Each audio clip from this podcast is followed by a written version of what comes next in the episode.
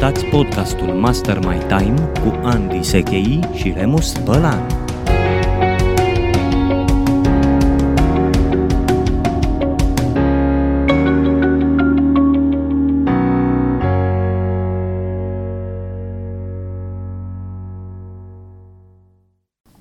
Bună ziua, dragi prieteni! Bine ați venit la un nou episod uh, al podcastului Master My Time, un episod aniversar, este al 10-lea episod și vă urez bine ați venit. Astăzi, Remus Bălan, eu, alături de prietenul meu, Andy Sechi, avem un subiect extraordinar pentru voi. Salut, uh, Remus! Uh, În timp ce vorbeai mă gândeam că uh, spui aniversare și rimează cu tema uh, de astăzi, cu procrastinare. Deci, uh, dragi prieteni, la aniversare vorbim de procrastinare. Nu amânăm uh, acest episod, uh, intrăm direct în el pentru că mi se pare extrem de valoros și important și iată de ce.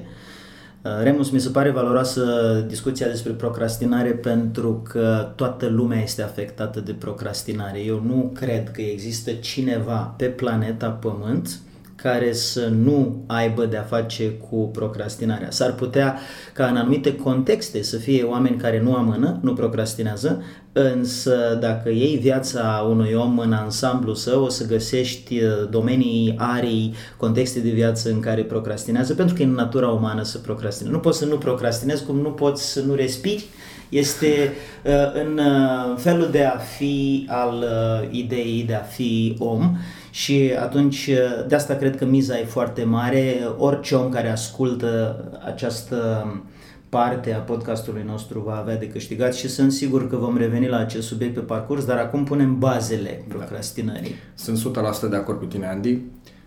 Mă bucur. aș vrea să te întreb, ce este procrastinarea? Termenul vine din limba engleză, dar dincolo de denumirea sa, ce este procrastinarea? Din perspectiva mea, procrastinarea este acea situație în care ai de făcut ceva care știi că e necesar să fie făcut, dar amâni momentul în care să începi. Deci, dacă vrei o definiție de lucru, procrastinarea este situația în care nu te apuci de treabă. Pur și simplu. Da. Și uh, muți pe timeline, dacă vrei, pe linia timpului, muți momentul de a începe. Da. Și poate să pară banală definiția asta, dar prefer o definiție simplă care ne ajută ulterior, după ce avem această imagine simplă de pornire, să adăugăm niște zone de profunzime în înțelegerea acestui fenomen. Eu am uh, stăpat un pic uh, atunci când am decis uh, tema și am găsit că încă la vechii greci, Socrate și Aristotel, au avea un termen pentru procrastinare, îi spunea acrasia. Acrasia. Da, și înseamnă a acționa împotriva judecății bune, corecte.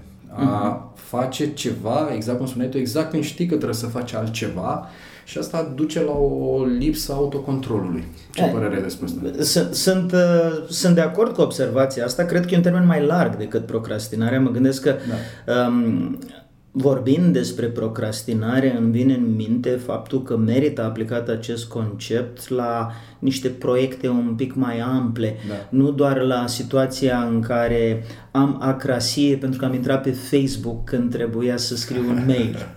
Uh, nu aș trata procrastinarea trivializând-o chiar așa, uh, pentru că atunci putem spune că avem um, procrastinare non-stop, uh, Permanentă, de fiecare dată când trebuie să facem ceva în următoarele 30 de secunde și facem altceva. Și atunci amân uh, momentul în care încep să fac acel ceva. Dar cred că merită discutată amânarea sau procrastinarea, pentru că le văd sinonime, cred că merită discutate din perspectiva unor proiecte. Da, da. Uite, în ideea asta am urmărit-o pe Mel Robbins, e autora programului și a cărții 5 secunde. Ea spune că procrastinarea este o formă de eliberare a stresului. Eu personal nu sunt neapărat de acord cu treaba asta. De ce? De ce? Pentru că te eliberezi de un stres, dar în același timp îți creezi un alt stres. Da, da. Sunt, sunt de acord, mie îmi place o altă definiție și anume procrastinarea e boala omului inteligent.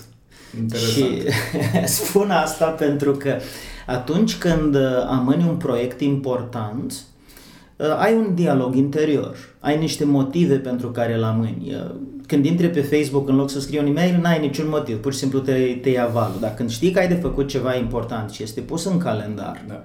că am mai discutat despre calendar în episoadele anterioare și urmează să te apuci și totuși dai la o parte acel proiect ca să faci altceva, ăla este un moment în care tu ai un proces intern. Dialogul tău interior este activat, îți spui ceva care să justifice faptul că sari peste ce există în calendar. Uh-huh.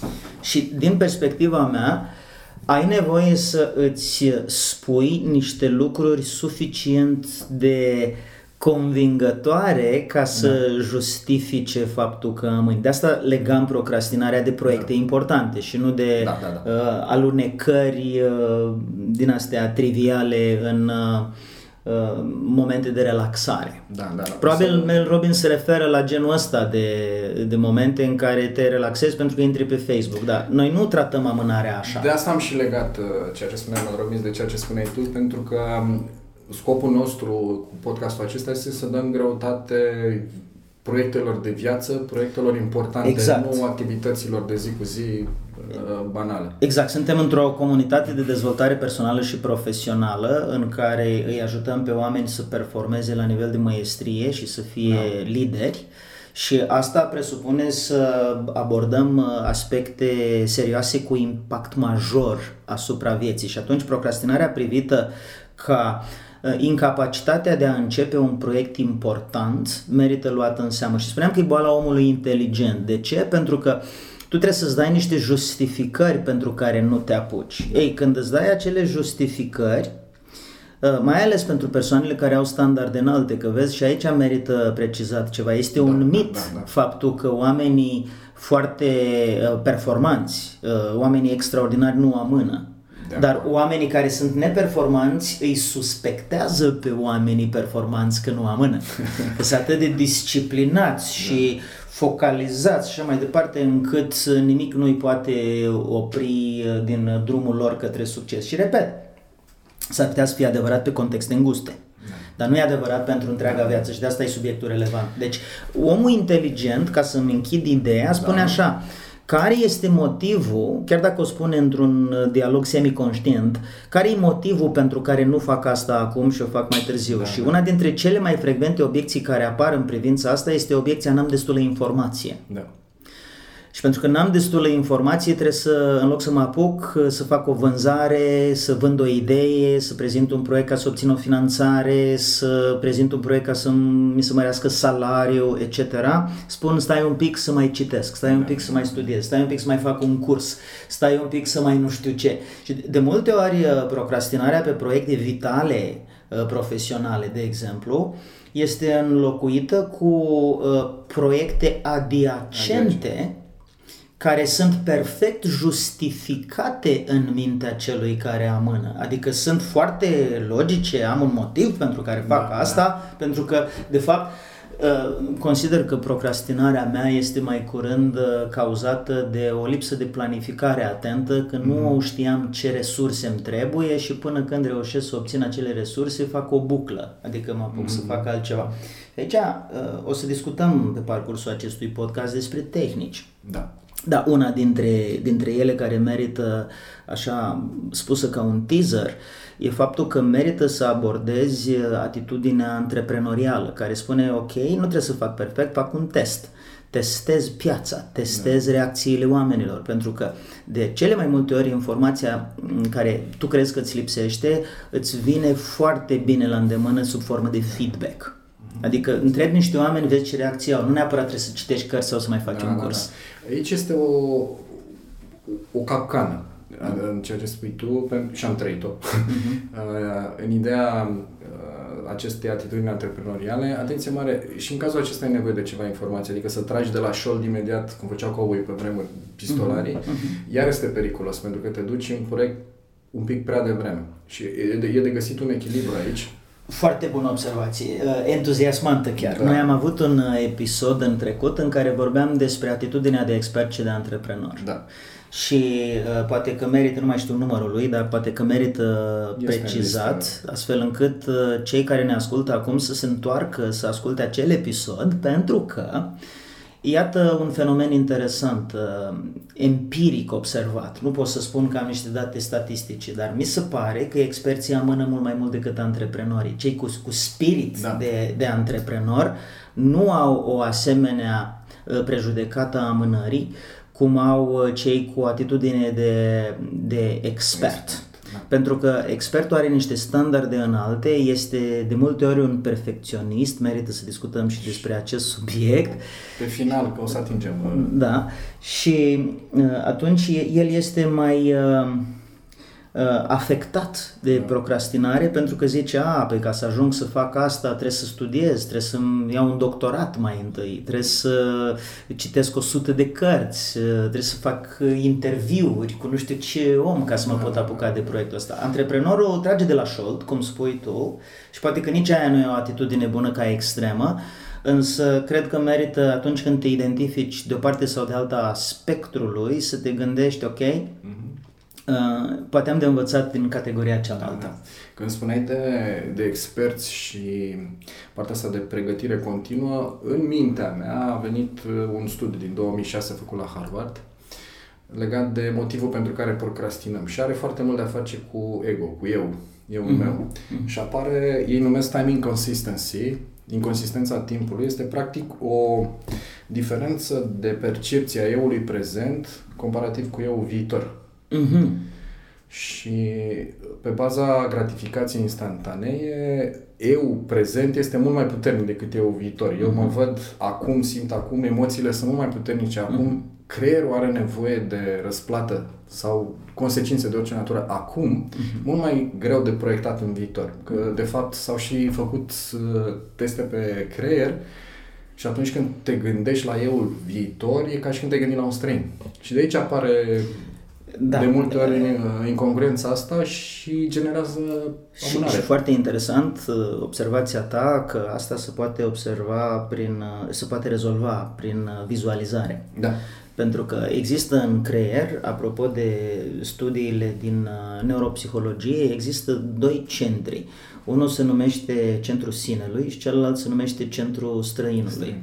Am scris despre asta în cartea Decizii Radicale, am făcut referire la acest studiu și ce e interesant e că oamenii care nu se pot vedea pe ei peste 3, 5, 10 ani uh, suficient de clar, adică dacă îi întreb care e obiectivul tău peste 3-5 ani și după aia le spui ce anume vezi, o să-ți descrie în culori mai mult sau mai puțin fade ce anume văd, dar ce e interesant e că nu se văd pe ei da. în uh, respectiva imagine. Și cei care uh, au obiective foarte clare uh, și se văd pe ei în respectiva imagine, e foarte interesant e că activează altă arie corticală. Exact, da. Deci altă parte din creier este activată decât uh, cea reprezentată de centrul străinului. Centrul străinului înseamnă că tu vezi niște, niște umbre, vezi niște siluete, nu dar nu te vezi pe tine. Exact. Da. Ei, ce e foarte interesant, uh, cum, cum spun avocații, pe cale de consecință, e următorul fenomen. Și anume faptul că cei care se văd pe ei și activează centrul sinelui au uh, o diferență de compoziție biochimică în sânge. Cu alte cuvinte, au, uh, ca să simplificăm, au mai mult zahăr în sânge, au o capacitate volitivă mai mare, adică au capacitatea de a trece la acțiune exact. mai mare decât cei care își activează centrul uh, străinului. Și atunci, ce concluzie merită să tragem de aici? Merită să tragem concluzia că dacă te gândești la obiectivele tale și vizualizezi cum este corect să vizualizezi și răspunsul simplu aici este cu feeling, adică mm-hmm. cu emoție. Categoric. Da. Din păcate, foarte mulți oameni vizualizează fără emoție și vizualizează siluete și nu se vizualizează pe sine. Și asta cere practică. Noi în bootcamp facem chestia asta, exact. adică în fiecare dimineață, 10-15 minute, oamenii se vizualizează pe ei peste câțiva ani de zile și poate să pară psihopopul sau ciudat, ideea este că avem știința în spate care ne spune cât de important este să adaugi doi factori esențiali la vizualizare. Primul dintre ei este să te vezi pe tine al doilea dintre ei este să uh, simți emoția potrivită uh, atașată de obținerea rezultatului. Da. Pentru că dacă tu te vezi pe tine și simți frică în loc să simți bucurie sau entuziasm că ai ajuns acolo unde îți Da, da. dorești, asta anulează procesul de vizualizare. Am văzut un grafic, apropo de treaba asta, pe axa verticală era durerea, frica, partea asta de emoții negative și graficul pornește de la un anumit nivel și urcă pe măsură ce te apropii de termenul limită al proiectului respectiv. Moment în care te apuci de treabă, iar uh, sentimentul de durere începe să scadă ca intensitate, Mhm, uh, dar ma- scade mai jos decât nivelul in- uh, inițial. Și asta datorită acțiunii. De altfel, tu ai și o, un concept foarte fain pe care îl îndrăgesc foarte tare, apropo de motivație și acțiune. Că cei mai mulți oameni așteaptă să le vină motivația ca să facă ceva, Mhm. să, începe să, să înceapă să acționeze asupra uh, proiectelor. Uh, ideea este că mesajul tău și pe care îl îndrăgesc foarte mult este uh, exact invers. Mhm. Întâi acționează și până bine. Dacă poți să ne dezvolți un pic ideea asta, ar fi minunat. Da, pleacă din uh, ce am spus mai devreme și anume că respectivul om care uh, are mentalitate de antreprenor și trage de la șold, cum ai spus tu, de multe ori este avantajat față de cel cu mentalitate de expert care nu se mai apucă, pentru că primește feedback da. din piață în timp real și uh, a- am dezvoltat acest concept pornind de la un tablou pe care îl aveam în clasa a patra deasupra tablei, în, Mhm. în lateral, deasupra, deasupra tablei și pe care eu mărturisesc că nu l-am înțeles niciodată și când nu înțeleg un citat, mintea mea devine extrem de curioasă și era un citat dintr-un matematician român care se referea, bine, v- foarte nișat contextul, se referea la rezolvarea problemelor de matematică și spunea, înainte de a uh, rezolva o problemă de matematică, încearcă să înțelegi problema. Da? Și acum, cu maturitatea vârstei, înțeleg acel citat, dar mi-aduc aminte foarte clar că nu-l pricepeam, pentru că pentru mine, dacă nu puteam să înțeleg o problemă de matematică, îmi era mult mai ușor să trag de mânecă un coleg bun la matematică să-mi arate el. Mhm. Și asta e o atitudine mai antreprenorială, pentru că ceea ce face școala este să instaureze atitudine de expert în noi. Da. Adică în loc să colaborăm pentru a înainta, um, ne disciplinăm individual pentru a înmagazina concepte, a le înțelege și așa mai departe.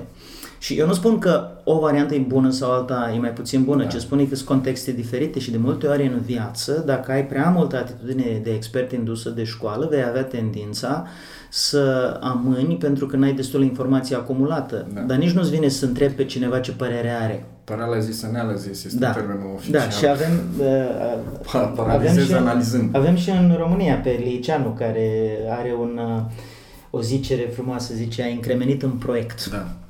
Încremenirea în proiect este amânare, este procrastinare și vine din această atitudine de întâi trebuie să înțeleg ca să pot să... Trebuie să am toate datele. Ori știm, de exemplu, că în lumea corporatistă câștigă cine? Câștigă liderii care au capacitatea să ia decizii cu informații incomplete. De ce?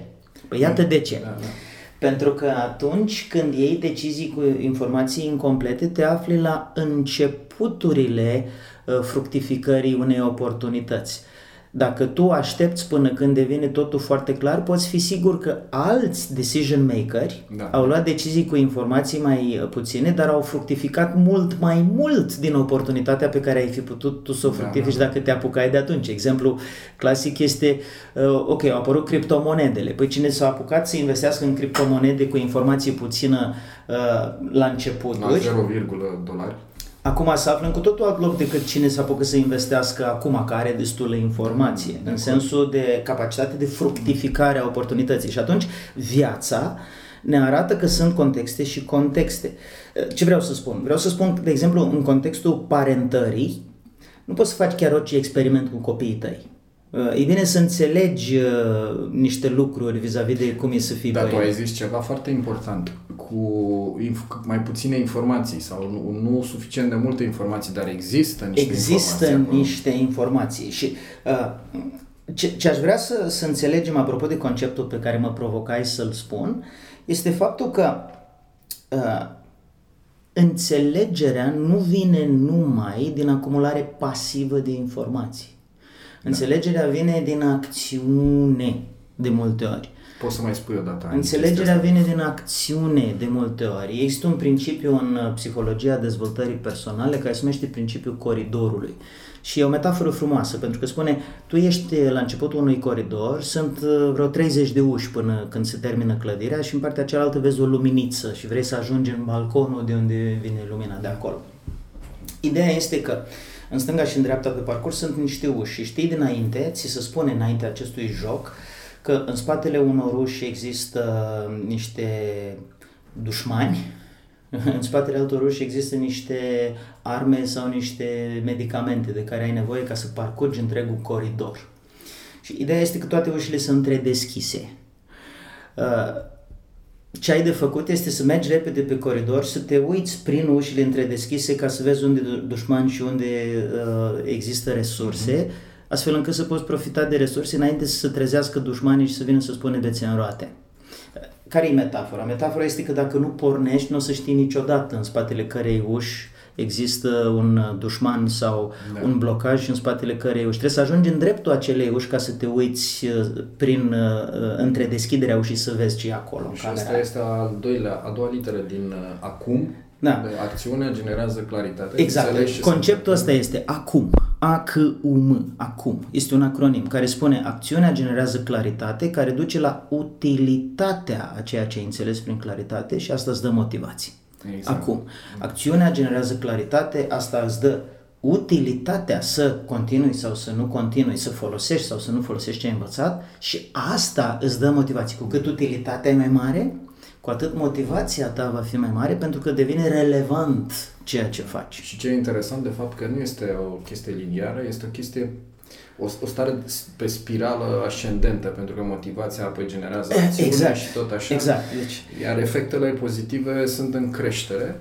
Uh, mie adesea mi se pune întrebarea la uh, cursurile de time management pe care le fac și unde te citez cu acest uh, uh concept. Uh, este extrem de util. Ok, ok, și cum, cum acționez? Și aici eu am, uh, de fapt, despre asta o să discutăm în continuare, despre mhm. câteva soluții pe care le vedem uh, pentru procrastinare. Uh, și eu aici am o tehnică combinată. Mm. Mi-aduc aminte când eram uh, mic, cum făceam când voiam să începem o acțiune de care ne temeam totuși. Ți ce ne făceam 3, 2, 1 și... și. și sunt, de ce am zis că sunt combinate? Că sunt de fapt trei elemente. Uh, asta este una dintre ele, faptul că ne încercăm să ne dăm un curaj singur să sărim uh-huh. și în momentul în care și creierul deja primește o comandă de acțiune. Doi, de regulă o facem în prezența celorlalți și recomand că atunci când avem proiecte să facem cumva public ce avem de făcut și să ne ținem pentru cine funcționează, cu, da. Cu precizarea să, fie, să le faci publici la oameni care știi că au interesul să te ajute. Corect. Să da, da, dar nu la cei la apocaliptici, cum spune cei care te tragă jos.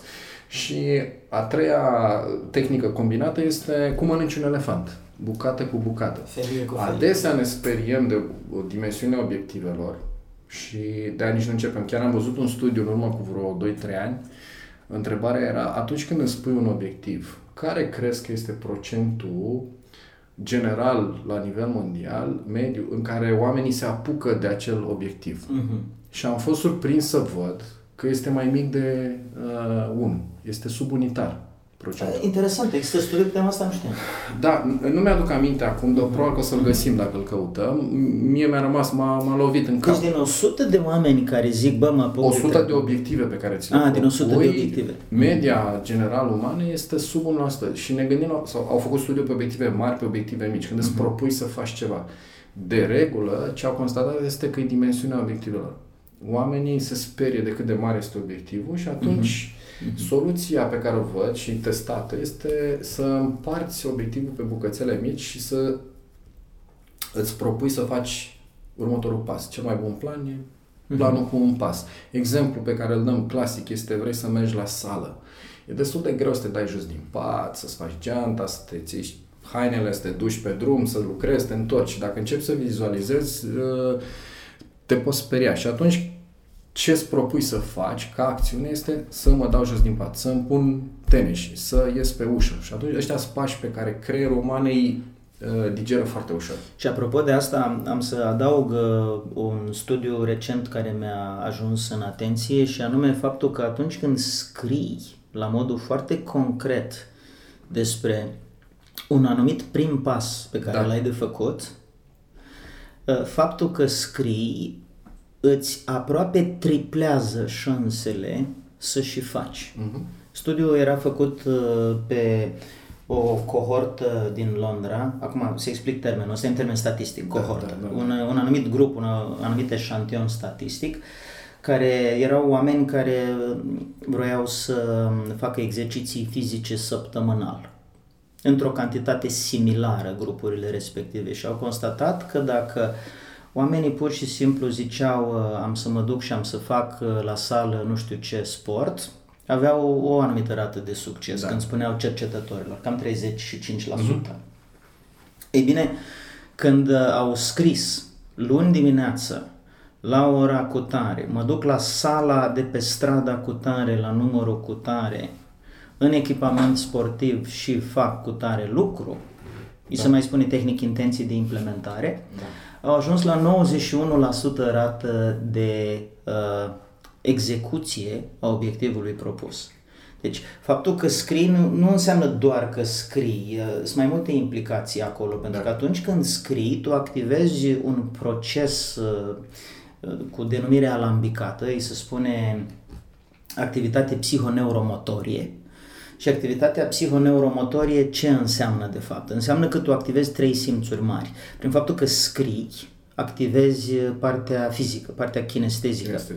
Prin faptul că spui locația unde se va întâmpla și timpul și uh, ce se va întâmpla, îți determin creierul să vizualizeze că ești acolo, adică îți activează centrul sinelui versus Da. centrul străinului. Și numărul 3, tu ai un dialog interior, pentru că nu poți să formulezi în scris o frază decât dacă o subvocalizezi mai întâi. Și acest proces psihoneuromotor, uh, iată, are capacitatea de aproape triplare a șanselor ca tu să ajungi să faci ceea ce ți-ai propus și este foarte relevant și este documentat științific. Există o continuare a ce spui tu, din punctul meu de vedere. Sunt atunci când vrei să mergi la sală, luăm exemplul ăsta pentru că tot l-am început, dar se poate aplică oricărui uh, obiectiv, uh, proiect pe care îl avem. Uh, Ideea este să ritualizăm activitățile. Mhm. Uh, și ce fac eu și am văzut că și funcționează și lucrăm și cu alții este o fișă cu titluri lunii, apoi 1, 2, 3, 4, 5, 30 sau 31, activitățile pe care le ritualizez și pun un X în fiecare zi când am făcut. Monitorizarea. practic. Monitorizarea, da, da, da. Ce am, uh, am citit după aia, am studiat și am văzut că de fapt îi spune efectul Seinfeld.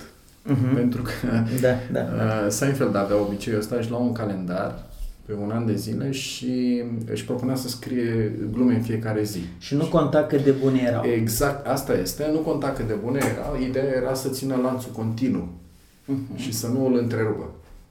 Și ce altă tehnică am mai folosit este ceea ce cercetătorii de la University of Pennsylvania ei au făcut, se numește Temptation Bundling, asocierea tentației.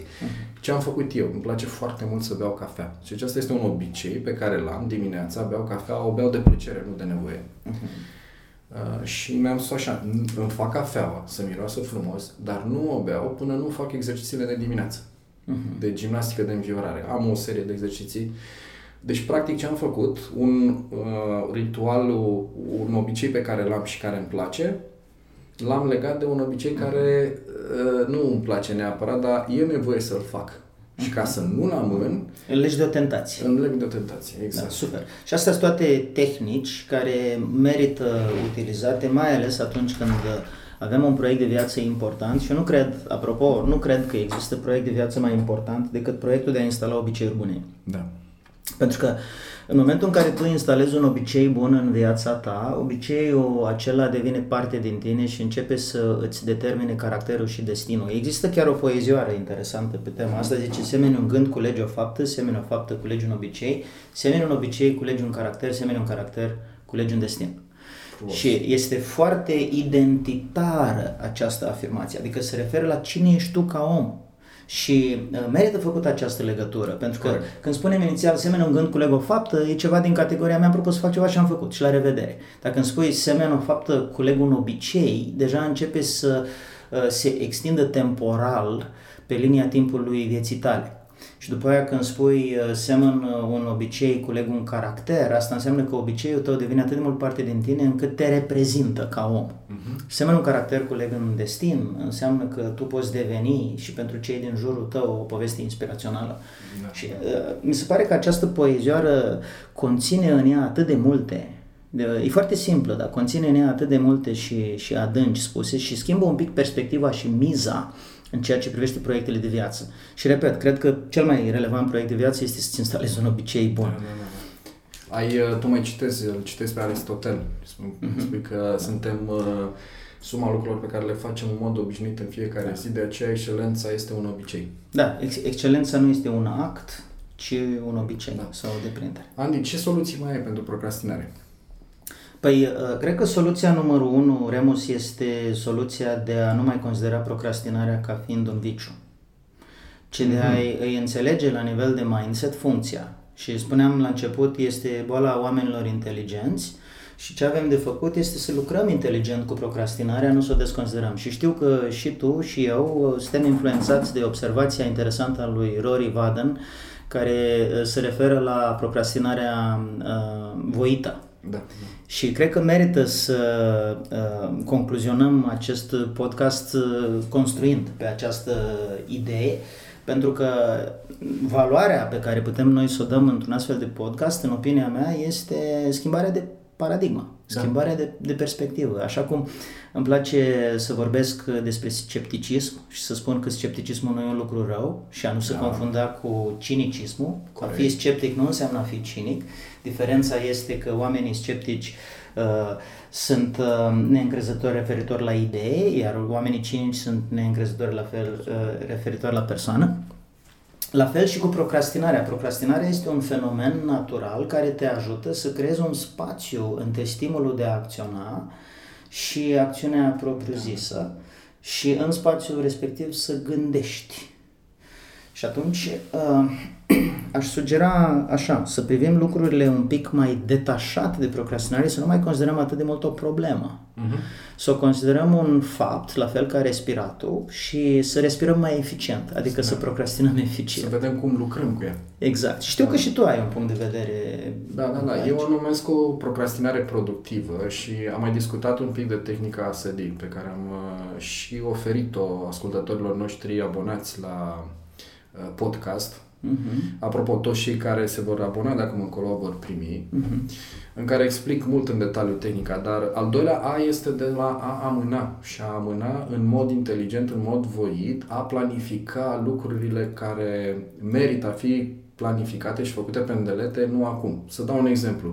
Dacă sunt scufundat într-o activitate foarte prins de ea și primesc un mesaj, sub orice formă, fie că este e-mail, SMS, îmi vine un plic pe masă, tendința naturală, dopamina, curiozitatea, este să deschid acel mesaj. Mă scoate din flux. Mai mult decât atât, dacă apuc să deschid plicul sau uh, SMS-ul sau uh, mesajul pe e-mail, creierul meu începe să gândească la ceea ce este scris acolo. Dacă este o, un proiect să încep să mă gândesc primii pași, dacă este o problemă să încep să găsesc soluții și mă scoate din fluxul uh, activității în care eram. Ce este de făcut atunci când procrastinăm productiv, uh, intenționat, cum zice Rory Vaden, este să parcăm, cum spui tu, această idee mai uh, târziu, atunci când îi vine rândul, să ne ocupăm pe îndelete și de ea. Pentru că în momentul ăsta, de fapt, ce facem? Facem un multitasking și este complet neproductiv. Ei, aici am uh, o precizare ultra pragmatică de Te rog. făcut. Noi am avut o discuție în care uh, comparam utilizarea agendei și a calendarului. Da. Iar astăzi am spus că procrastinarea merită uh, analizată din perspectiva proiectelor de viață, a proiectelor mari și nu din perspectiva amânărilor de tascuri mărunte de peste zi. Unificând cele două idei, și anume că calendarul este pentru proiecte mari, Da. iar procrastinarea merită înțeleasă din perspectiva proiectelor mari și nu a agendei zilnice și atât, cum majoritatea specialiștilor o, o privesc, pentru că e o problemă acută, da. dar ea de fapt poate fi cronică. Și atunci, iată ce uh, element pragmatic vreau să aduc. Când te surprinzi că nu mai poți să faci un proiect sau un lucru care știi că e din lista priorităților Da. tale de viață, imediat ce ai constatat că nu mai poți să-l faci, că a dat viața peste tine, a apărut o urgență și nu mai poți să-l faci, deschizi calendarul și amâni eficient respectivul proiect și găsești o, un alt loc în calendar la o dată ulterioară da. când și pui în calendar, adică Blochezi scrii, blochezi în slotul de calendar timp, da, da. ce n-am putut să fac astăzi, mut joi, mut peste două săptămâni marți Da, da. să fac. Pentru că în felul ăsta, practic, mesajul pe care îl dai creierului tău este, asta e prea important ca să o las să treacă, adică n-am putut să o fac, dă încolo. Da, da. Ce, ce transmis dacă faci așa este că nu e important. Corect. Transform totul în uh, urgențe, uh, în condițiile în care preiei tot și, practic, se dă peste cap ceea ce numim noi prioritizare și, de fapt, ce este cu adevărat prioritar pentru noi este ce facem acum. Să nu ne mințim singuri. Da, ce facem acum e, uh, poate fi din două categorii. Da. Dacă vine din calendar, poate Eu- să fie expresia unei priorități. Corect. Dacă vine din agenda, cel mai probabil e o urgență. E o urgență. Iar dacă Un vine, de foc pe, de stins. dacă vine, dacă vine uh, uh, de pe stradă, adică s-a întâmplat ceva și uh, trebuie să părăsesc încăperea sau să mă grăbesc uh, să ajut pe cineva, atunci e urgența urgențelor. Adică Da. pur și simplu uh, mi-a dat peste cap programul. A nu ne supăra când se întâmplă asta, că Da, eu da. fac de viață. Uh, Când povesteai de treaba asta, mi-a venit în minte o nouă soluție pe care am adoptat-o și cred că merită spusă, este faptul că suntem influențați de mediu și adesea este bine să ne creăm un mediu care să nu genereze procrastinare. Este bine să ne punem la, la îndemână uh, instrumentele necesare activității. Un exemplu foarte clar, că tot am menționat de Facebook mai devreme, deși este trivial, dar mi-e ușor să-l dau ca exemplu, este cel mai simplu mod de a nu fi atras de aplicații, taburi și așa mai departe, este să le închid.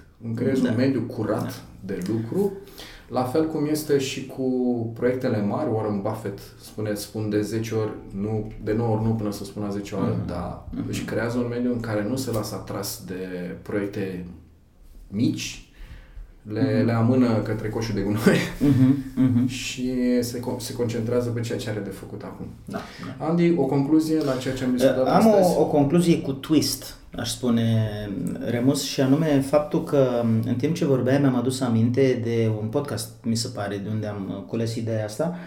Un uh, autor, uh, nu mi-aduc aminte cine, dar mi-a plăcut ideea, spunea că uh, există oameni care nu procrastinează absolut deloc și anume oamenii care sunt atât de pasionați de ceea ce fac încât uh, uh, le vine să amână dor, amână dormitul, adică uh, se trezesc dimineața înaintea ceasului pentru că au ceva extrem de important Da. de făcut și așa mai departe. Ei, și aici aș vrea să introduc un uh, concept care probabil uh, ne va da, cum să spunem, popor apă la moară pentru cel puțin încă două episoade.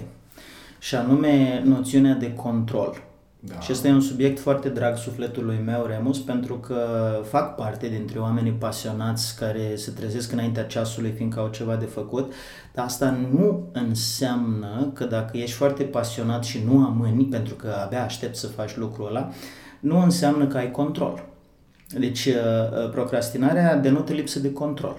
Uh, În loc să faci ceea ce Corect. știai că era important, îți pierzi controlul și faci altceva.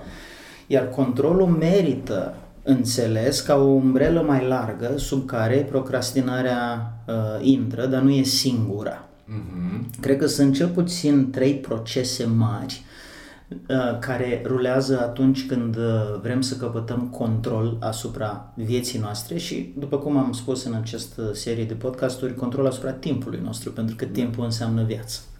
În cibernetică există o definiție a controlului foarte interesantă. În cibernetică se spune așa, controlul este capacitatea de a iniția, menține și stopa un proces.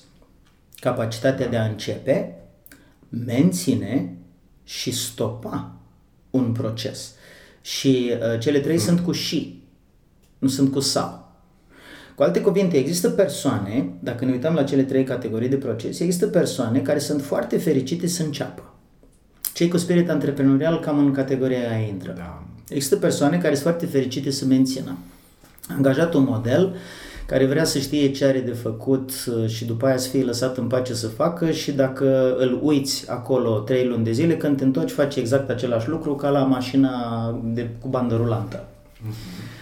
Și există de asemenea uh, persoane cu preferința de a uh, finaliza, de a închide. Cei cu atitudine de expert au tendința să să bucure de faptul că au terminat o călătorie, că au terminat un proces.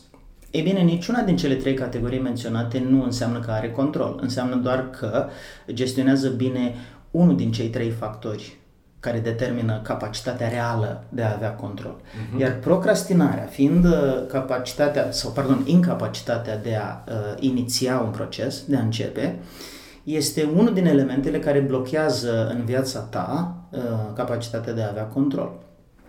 Uh, eu numesc uh, incapacitatea de a menține un proces, adică de a-ți păstra atenția uh, constant la ceea ce ai de făcut, numesc asta pervertire. Cu alte cuvinte, tu ai un obiectiv, obiectivul tău în loc să fie urmărit de la un capăt la altul, este pervertit permanent de faptul că ți este atenția distrasă, ți este mutată atenția într-o parte sau în alta.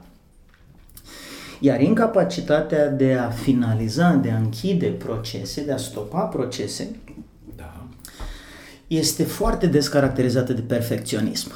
Pentru că oamenii care au perfecționism la uh, purtător, purtător mulțumesc, uh, Oamenii ăștia uh, au tot timpul impresia că nu e destul de bine ce fac și atunci mai verifică a 11 oară, mai uh, caută niște informații, mai uh, se întreabă dacă o fi bine, o fi rău și atunci nu termină și mai ales nu termină la timp da. că tot suntem la un podcast da. despre asta. Și atunci merită înțeles așa că lipsa de control și ăsta e un concept foarte nou pe care îl dezvolt uh, acum și îi, îi simt potențialul. Lipsa de control înseamnă de fapt um, prezența unuia sau mai multora din ăștia trei factori în viața unui om. Procrastinarea, pervertirea și perfecționismul. Mm. Și, și cred că merită să dezvoltăm uh, subiectele 2 și 3, adică pervertirea, incapacitatea de a-ți menține atenția pe obiectiv, și perfecționismul în uh, podcasturi viitoare, pentru Corect. simplu motiv că fiecare dintre ele are treabă cu timpul. Corect. De fapt, unul dintre cele mai uh, prezente uh, una dintre cele mai prezente plângeri atunci când vorbim despre time management este că nu mai am control asupra timpului meu, nu mai am control asupra vieții mele. De acord cu tine, e deja notat, vă face în unul dintre episoadele următoare, două dintre episoadele următoare pe această temă, pornind de la ceea ce spui tu acum. Super! Dragi prieteni, mulțumim frumos uh, pentru această uh, conversație pe care am avut-o despre procrastinare. Sigur că sunt multe alte lucruri de spus. Uh, o să uh, te las pe tine, Remus, să închizi uh, acest podcast cu ultimele tale cuvinte faimoase despre procrastinare în acest episod. Vreau doar să reamintesc ascultătorilor noștri că uh, această strădania noastră de a desțeleni un pic uh, analiza resursei vitale numită timp continuă. Mulțumim tuturor celor care ne ascultă pentru că sunt parte din comunitatea pe care o formăm în acest podcast și ție, dragă ascultătorule, vreau să-ți reamintesc că uh, ne ajuți mult în situația în care dai mai departe acest uh, mesaj către prietenii tăi care crezi că au nevoie să își poată organiza mai bine timpul. Timpul este resursa care ne se dă în mod egal tuturor, așadar fă un bine celor pe care îi cunoști și crezi că au nevoie să se organizeze mai bine și uh, șeruiește, cum se zice acum modernă, această informație. Remus? Aș vrea să transmit ascultătorilor noștri ideea de a se transforma într-un cavaler Jedi. De ce spun asta? Pentru că eu văd procrastinarea ca un omolog al forței din Star Wars. Ea poate fi folosită, poate fi negativă, procrastinarea despre care am vorbit la început, sau poate fi echivalentul forței pozitive dacă o folosim în modul intenționat și echilibrat și productiv. De aceea vă urez să, să procrastinați productiv, să fiți cavaler Jedi și să dați valoare mare timpului vostru. La revedere!